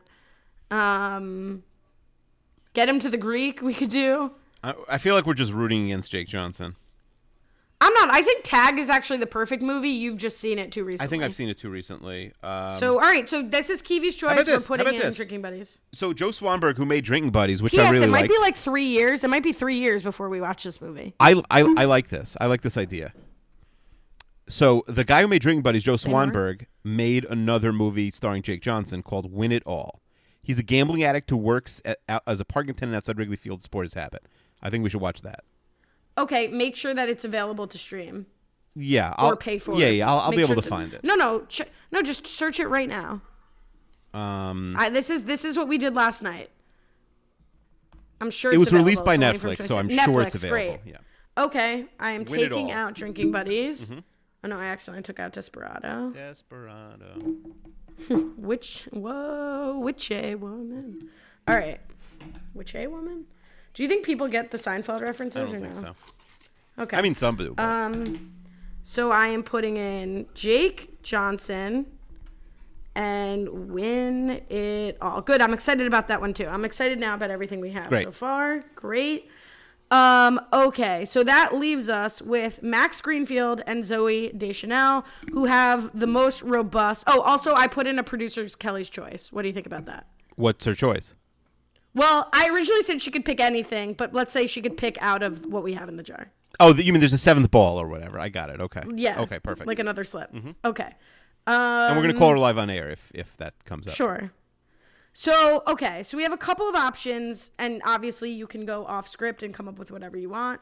Mm-hmm. Um, I'm getting some urgent text messages from my friend. Oh. Oh, just thinking of me. I'm, I'm, I'm was like, is she engaged or something? I always, if someone's calling me, I always expect something to be big news. Um, all right, so we originally talked about Elf. That's still on the table. Okay. Weird time Kelly to watch it. proposed 500 Days of Summer. Yeah, I mean, thought- I've obviously seen it. Okay. That's really what I know about Zooey before this. Um, Kyle Picard wrote in about an SNL skit she did that was very funny, and I thought, well, we could do her episode of the Property Brothers show plus this SNL skit plus Carpool Karaoke where she met the Property Brother that she dates.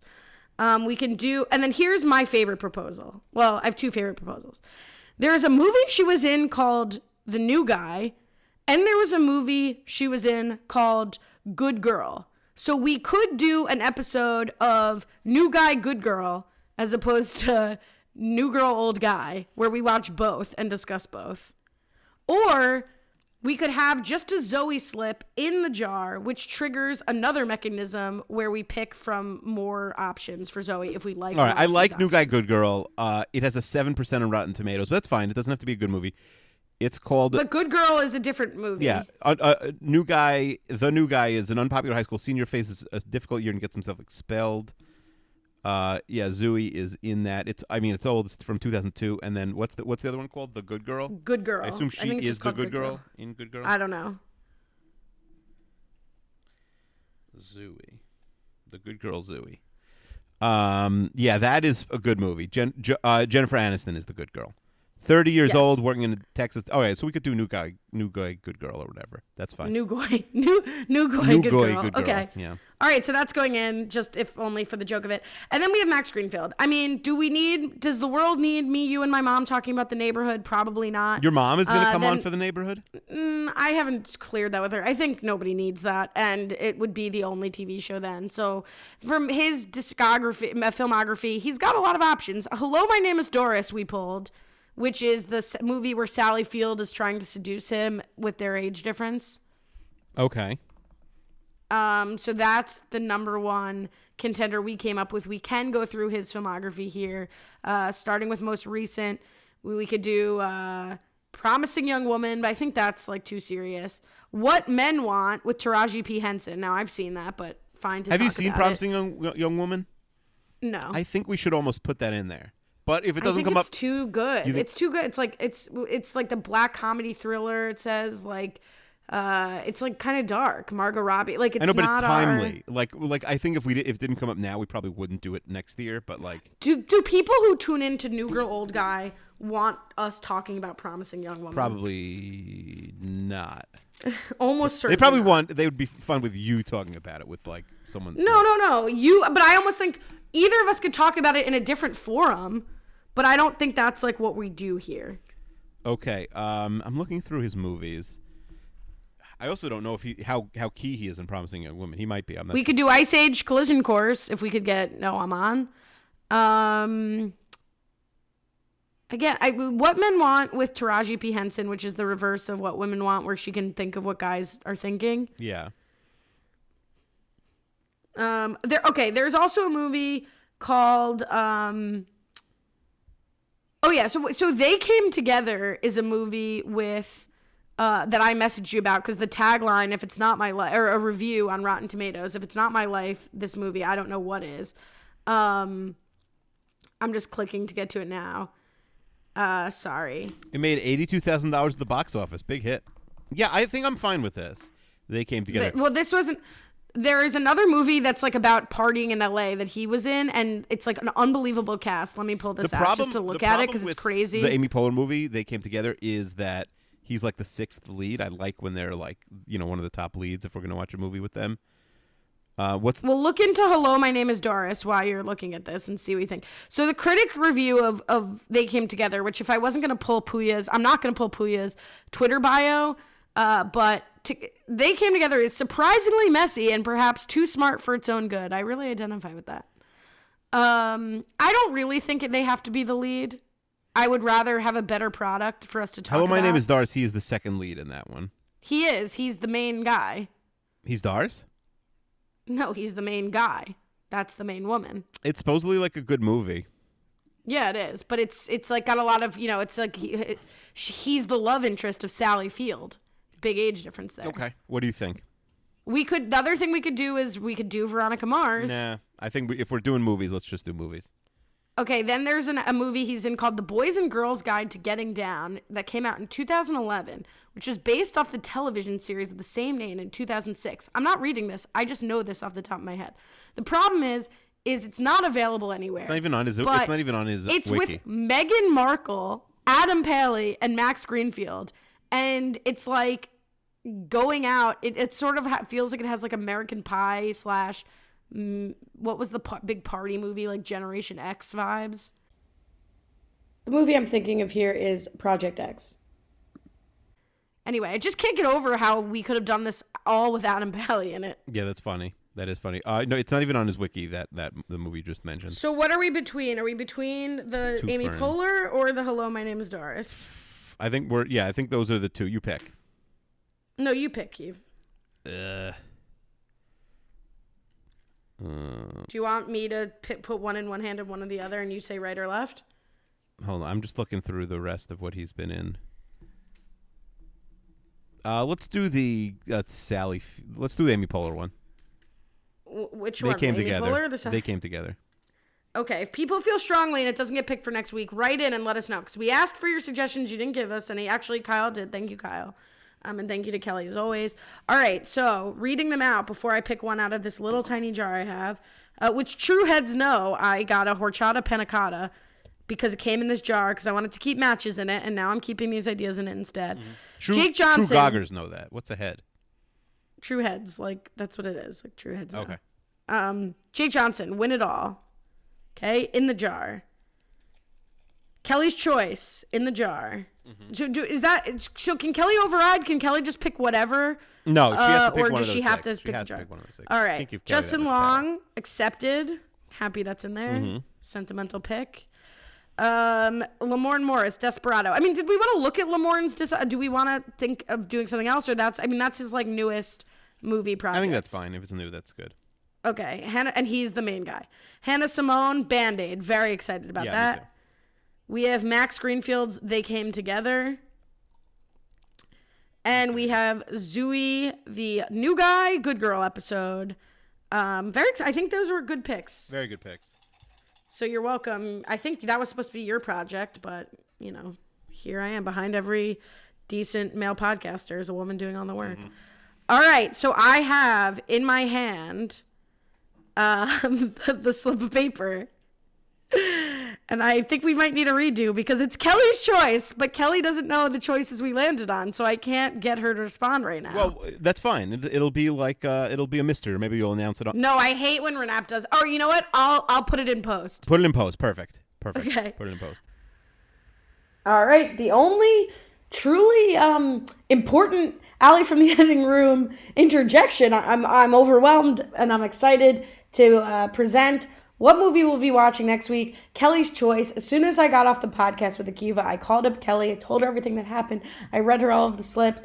And in a way that only Kelly could, she methodically thought through every single option and what would be best and the timing of the show and whatever else. And I said, Kelly, just just pick what you want. This is Kelly's choice, and she picked the Jake Johnson movie Win It All. I think Akiva's going to be very excited about this. I'm excited. Uh, and, and the rationale is because Nick has not gotten enough love in season one, in Kelly's opinion. So we will dedicate next week's episode to Jake Johnson's Win It All. Check it out on Netflix and join us next week. All right. So now does Kelly's choice go back in, or she gets one choice? No, it and goes then back in. out? It goes back in. All right, Kelly's gonna pick every single time. All right, I'm fine with that. Okay. Congratulations to Kelly. Uh, you will know in a second what episode we did because I will come in from the editing people- room. One last thing, uh, Akiva at the end of this episode, spoiler alert, says um, he will find out what movie was selected by listening to the episode. So please do not spoil him. I, I can't imagine this would move anyone to tweet um, an excitement, but don't let him know what episode that producer Kelly picked. Into this, you I know know. we like this. Are people into this part of it? I don't know if people were into the fact that we took 25 minutes Yeah. to pick. It's very. I, think don't want to say the word, but it's very renapping. You know. It is very nap. That's why I think it's funny. Uh-huh. But but but now it's just we're picking out of a jar and we'll move forward. It's not. There's no more. There's no more little mechanisms. That's true. Yeah, it'll take two seconds for season two. All right. So and and I'll put the timestamps in if people want to. I'll I'll drop a thing from the editing room and say skip ahead 20 minutes if you don't want to hear us pick this out. Okay. Keeve, with that, we have some five star viewers to thank. Um, but I forgot to pull them up, so hold on. Uh, while we're here, we'll do your plugs. Uh, Rob and Akiva over on Renap uh, invented a game show the great AJ Norris Yeah, people really like that one. and some friends. Yeah. Uh, well, you famously they have no taste, your audience, but I do like AJ, so I Oh. No, support it was it. a big twist this week. People liked it. um, and then no, nobody's asking you to weigh in on Super these. Bowl on 32 fans. Also, a fun one tomorrow. We have a a guest. Uh, uh, uh, uh, this, Why are you stepping on my plugs? Are you st- tired? Of, I'm not plugging you this well enough. no, I'm letting you were going to ask me. I was getting out of their nap stuff. I'm giving, telling you what's happening on 32 fans. I would have just told you that. I'm No. sure you're covering the Super Bowl. We covered the Super Bowl, but then we're doing a um, we're doing a special draft tomorrow with a with a not like a famous guest, but like a distinguished guest. Who's the guest? No, uh, I'm not. I don't. I don't, first, I don't know. Chester knows who it is. I'm not going to spoil it yet. You don't even know the guest I mean, I don't know their name, but because you don't know, or because you don't. I don't remember. Okay, great. All right, so check that out. Um, you can check out uh, Chappelle this week on the Challenger Hop Up. Uh, Brian is on a road trip, so Chappelle will be joining me to talk about the challenge and robhasawebsite.com slash challenge iTunes. Um, thank you to our five star reviewers. I forget when I last read these, so I'm going to read some probably that we've already read. Um, Manny Jim, uh, Cayman Cart, uh, A. Kishore 97, Lauren Sam Samanth, uh, Raiden Dash 1, Michael West 21, Jules Farr, and Kells Bells. Thanks, guys. We really, really appreciate it. I check like 15 times a day, so it's wow. always a joy when one pops up. Uh, if you want to leave us a review, you can go to anchor.fm slash new girl old guy, click on the Apple Podcast, or just search Apple Podcasts, whatever. You'll find it. Um, Kiwi, Yes. do you want? I think we don't even predict this week. I think you predict at the end of next week when we're talking about win it all. No, next week is is is is, is a standalone episode. Anything about New Girl goes this week. Oh my God, we forgot the Garner minute. Well, I didn't forget. I'm ready for it. Well, I was. When were you going to tell me? I was clearly closing the show. Oh, I thought we were going to end on the Garner minute. All right, so you want to predict the episode this week, and not next week? Yeah, I want to predict the episode. What- I like. No, I feel like that brings us back into. okay, fine. All right, we'll end next week with predicting the, episode. That's fine. Same people will be listening. Okay. We're not listening. All right, so we have uh, a minute on the clock. I have I have an audio for you. It's emailed to you. Yeah, I saw that. Thank you. And um, all right, so um, actually, I should just play it. Mm-hmm. This is really a rough episode for us. I think. Yeah, a lot of a lot of post for the lash. There's always a lot of posts for me. One day you should listen to what I put out because it's much better than what we put Okay, out I'll. I'll check out this episode. I'll I'll let you know what I think. I gotta tell you, not only did I listen last week when I edited it, but I listened again. Did you laugh and laugh? I really enjoyed last week's episode. I laughed. and- I didn't. I didn't listen to my part with the tweets because I'm not a psycho. right, that would be wild. Okay, audio from Akiva. So let's get to the intro to the Garner Minute. And now, for some unclear reason, it's time for the Garner Minute. Chester. Mhm. All right, getting the big gun. We we can't get him to come on the podcast, but we could get him to submit audio for the Garner Minute. Well, I think he'd come on if uh, you, if we invite him. oh, we've invited him. Oh, he says no? He, he wanted to. He only wanted to come on for that Oh, one that's right. I forgot and about that. I forgot about that. Anyway, All start right. that clock. Okay, he's ready. Hold on. Here we go. Three, two, Garner. Okay, so uh, sad news or good news: Jennifer Garner tearing down her new house. She just bought a house. Uh, she bought a house uh, after splitting up with Ben in Brentwood, and she is tearing it down. She bought this house for seven point eight eight million dollars. Speaking of bougie, the house she sold with Ben Affleck. Do you want to guess how many million it was sold for? You want to guess? 16. Thirty-two. Double that. Thirty-two million dollars they sold the house for Good quick must math. be nice. Um, yeah. Uh, so they lived there for ten years, and now in her new home that she bought, the thirteen going on thirty stories, taking a wrecking ball to the once four bedroom, three bathroom. About I always think it's weird when like seven million dollar houses have like three bathrooms. You should have fifty bathrooms for seven million. dollars. It should all be It bathrooms. should just be bathrooms and and like, sorry you can't come over. There's no extra bedrooms to like an eight million dollar house. That's embarrassing. Like I would just have like a bunch of spare rooms for your homies. You know. Um, she was spotted on Thursday checking in the construction. I'll say this about Jennifer Garner. She is No, you will not because your time is up. you will Oh, no. not say this. You'll never know what I was gonna say. You got an extra second because I got a text, uh, so it, it stepped on the alarm. But You'll I won't make you borrow know it against what I was gonna Well, say. actually, you could borrow against next week. Nope, you'll never know, unless you remind me next week. In which case, I'll say no. There's no Garner minute next week. It's in two weeks. All right. Unless Garner's um, in the movie. Great Garner minute. That was maybe your best Garner Great. minute. Yeah, well, Should we put a Jennifer Garner option into the bowl? Mm, maybe for season two. We'll see. We'll see. You know how that's going. Still, You know, we should put 13 going on 30 in because I'm going on 30. that's true. Maybe maybe they will watch it. And that. it's that got week. Ruffalo, it's got Garner, and uh, and what I like about that is it would push somebody out. Like that's too many. No, well, when well, this will be out, like after this week, that let's you know, let's say she picks the Jake Johnson movie, then Jake Johnson's gone. Yeah, of course it'll be out. But what I'm saying is, think about it. We have five core members and a Genslinger, so that's six, and that's exactly how many gaps we'll have between the seven. I think if. Accepted doesn't come up this week, maybe it should be gone. If Genslinger is gone, and I'm not No, sure. this is so classic you. No, I think that's fair. You're not just taking things out of the bowl. No, these are gone. will- He's not in the show. What's great- We'll be like, do you remember Justin Long was in two episodes in season one? And we'll be like, no, it's it, Well, it's that's what you 2022. This is- We're going to be talking about Genslinger still? Hell no. What is great about this jar, as opposed to the terrible show Renap, is that we actually will have closure. We will do. We've put it in, and we will do them all. we will not take closure. them The out. show's closing, baby. we will we will get through all of them Mm-hmm. And it's just a matter of the order not the nonsense and the mishegas with the throwing the balls out bringing it to a vote tossing this waiting a two-week Yeah, period you hate No. democracy. Mm-hmm. the jar is the jar no i love democracy we've decided people have decided their will will be done as opposed to you and rob who take put things in you take them out you move them You around don't even know about the quicksand. Thank God I hate that podcast. Okay. I did I did see someone write like, why was this in the quicksand? Which is I think I was listening when the quicksand All right, you don't got- care. You don't want to talk about it. All right. Uh, this was lovely. I know I was tired in the middle, but I think overall Well now I'm tired, we've switched. I had a I had a good time on this episode. It was fun to talk again. I'm very much looking forward to next week. I'm curious to see. Oh, I have to listen to the episode to find out what Kelly picks. How about that? I will listen Oh and hear. Don't nobody spoil me. And uh, maybe you have to put that in. Don't spoil Keith. Let him find that for himself.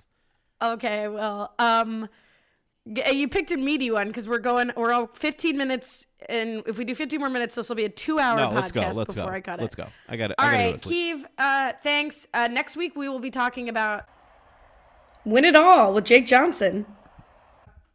Until then, see you next week. Bye. My bike and my dad, my bike and my dad,